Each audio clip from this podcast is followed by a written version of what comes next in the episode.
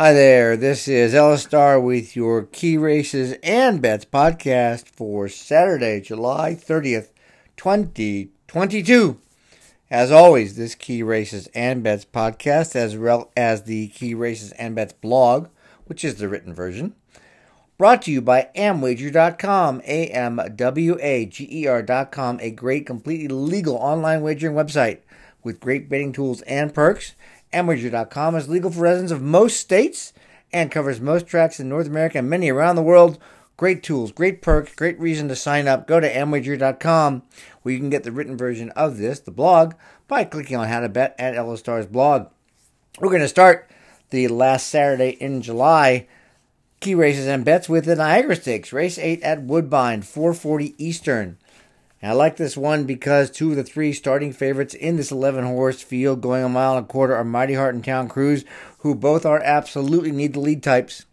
On paper, Town Cruise is capable of running faster, but he will break from the 11 post while Mighty Heart gets the 3, so it's highly likely Mighty Heart will have the lead and force both horses to go faster than average for the distance. Certainly too fast to have enough left to hold off the closers and stalkers, particularly as another horse named Primo Touch might be up close. That sets up a pair of horses in British Royalty and Cibolian, who opened at 6 to 1 and 8 to 1. They finished second and fourth in the Grade 2 Belmont Gold Cup on June 10th at Belmont, a two mile race on the grass, with British Royalty coming back four weeks later to finish fourth in another tough stakes, won by multiple Grade 6 winner Channelmaker. British Royalty gets a jockey change to Patrick Husbands, which sends a big signal as Husbands rode the horse only once previously to a four length win in last year's Breeder Stakes at 12 furlongs on the turf. That level, this level is going to be a lot easier than the last two races, and he puts back Lasix on, which he had for the runner up effort right before those two stakes and for his win last October in the Breeders. So he gets slight preference among a pair, although I won't hesitate betting both to win. The other is Cibolian, who runs on the Woodbine turf for the first time but has earned 200 grand on turf. And before his fourth place finish effort to much tougher in the Belmont Gold Cup, he was beaten just a length and a half in the Grade 3 Louisville Stakes at 12 furlongs on the grass at Churchill Downs. Cibolian ships up from Kentucky at Declan Carroll to ride, who is heating up of late and gaining confidence. And the horse has the kick to win, as evidenced by a strong victory last June at a mile and a half on the grass at Churchill Downs. I'm going to add Frosted over as a contender for the exacta because if he can relax in third behind Mighty Heart and Town Cruise, he can run well. He's never finished. He's never run on grass, so it's tough to take a low price for a win bet. But his record of four wins, two seconds, and a third in his last eight races, and the fact he finished second in the 12 furlong valedictory stakes last December on the main track, as well as his ability to run strongly in the last quarter mile, makes him horse not to toss out. In race eight at Woodbine Niagara Stakes, 4:40 p.m. Saturday, July 30th. Win bets. British Royalty and Cibolian at 4 to 1 or more. Bet either or both. And when considering betting on multiple horses to win, the best way to capitalize and to maximize profit is to Dutch the bet, which means to prorate it based on the odds. Amwager.com has a free and easy Dutching tool available where you can set the amount you want to bet or the amount you want to win, and the math is done for you. This is just one of many perks and tools available at Amwager.com. For the exacta, we're going to box British Royalty, Cibolian, and Frosted over. Going to move down to Saratoga for a couple races. It's like short fields, but still there's some opportunity here. First is the Vanderbilt Handicap, race 8 at Saratoga, post 450 on Saturday, July 30th. And the Vanderbilt, as well as the Jim Dandy race 9, are only interesting in that there are heavy favorites in the race so that other horses which might normally be in the 3 to 1 range will go to post at 6 to 1 or higher. Such is the case here with NY Traffic, 6 to 1 morning line, and with Willie Boy, 8 to 1 who between them have earned nearly $1.2 million while winning 12 of 31 races combined. The reason for their out of line odds is the presence of Jackie's Warrior, opens at 7 to 5, likely the odds on favorite. Jackie's Warrior is the leader in the sprint division in North America, and perhaps rightfully so. He's very fast, and it might take an extraordinary horse among the other five to get the lead away from him in the opening strides. However, as was shown when he faded to fourth in last year's Breeders' Cup Sprint, that is not out of the question and so the value in exactas and doubles using both NY Traffic and Willie Boy, both who have run about as fast as Jackie's Warrior, have a shot. Jackie's Warrior earned a 113, 111, 109 figures, and 111 and 113 and 111 for Jackie's Warrior. Sorry, 113, 111, 109 for New York Traffic and Willie Boy. They're pretty close. I'm going to probably forego win bets here in favor of exactas, but for the sake of discussion, NY Traffic can be bet 4 to 1 or more, and Willie Boy 6 to 1. And I'll still bet a few bucks if their odds are at that level. The exact is where I think the money is here, so we're to box Willie Boy and NY Traffic. We're to box Willie Boy and Jackie's Warrior. We're to box NY Traffic and Jackie's Warrior. That's the way to play the race. Doubles. Race 8, Willie Boy, NY Traffic and Jackie's Warrior. Race 9, Tawny Port. That's one ticket of two that I really like here. The second is race 8, Willie Boy and NY Traffic. And race 9, Epicenter, Tawny Port, early voting in Zandon. So we're not playing tickets with two favorites. Moving on to race 9, Jim Dandy Stakes, post 537 at Saratoga, Saturday, July 30th. This is a short field but a great matchup. Derby and Preakness winner, runner up, Epicenter. Preakness winner at Wood Memorial, runner up, early voting. Bluegrass winner and Derby third place finishers Zandon and Ohio Derby and Lexington winner Tawny Port make up four of the five entrants with an overmatched Western River. Given that Epicenter, early voting, and Zandon will all fight for public favoritism, Tawny Port should be a square price, probably less than his 8 to 1 starting odds, more than fair enough for a win bet. There's absolutely no reason Tawny Port can't win, having just won the Ohio Derby at the same nine furlong trip with a 107 Equibase speed figure, which is faster than the 103 early voting earned winning the Preakness. It's tied with the 107 Zandon earned in the Bluegrass, and it's higher than the 105 Epicenter earned one second in the Kentucky Derby.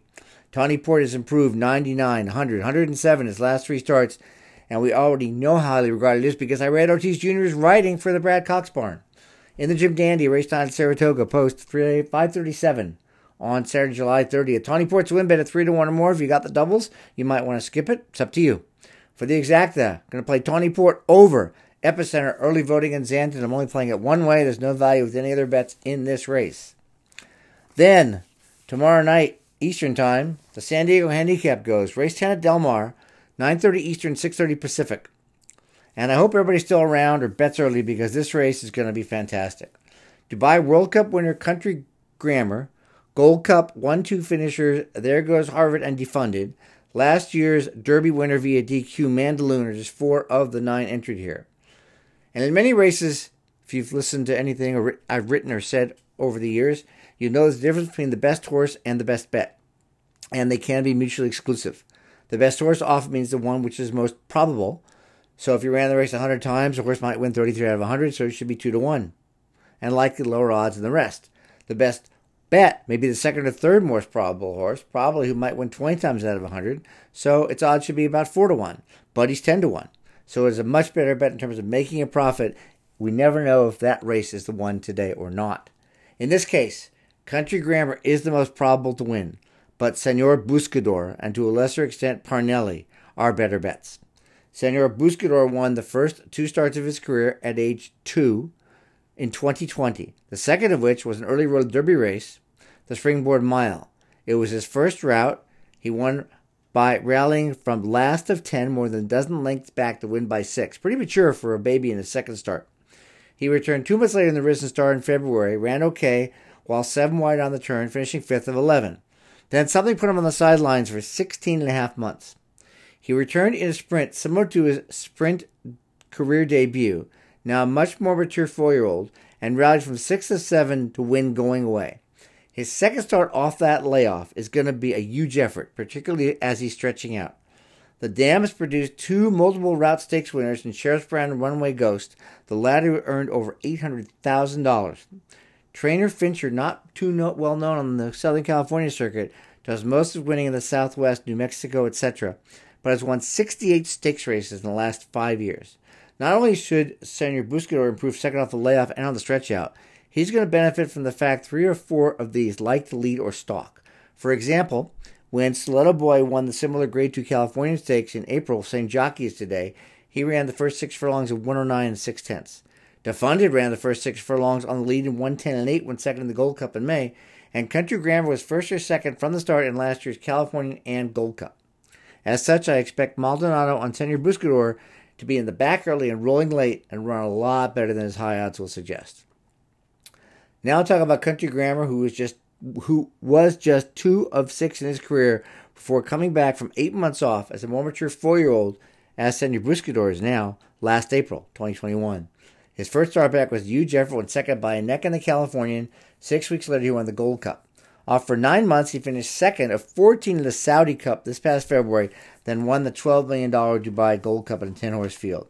The layoff's not an issue since March. John Velazquez travels from New York, giving up an entire day at Saratoga, and he should run well enough, but doesn't have to win off a layoff, such as what occurred last April when beaten a neck by Royal Ship in the Californian.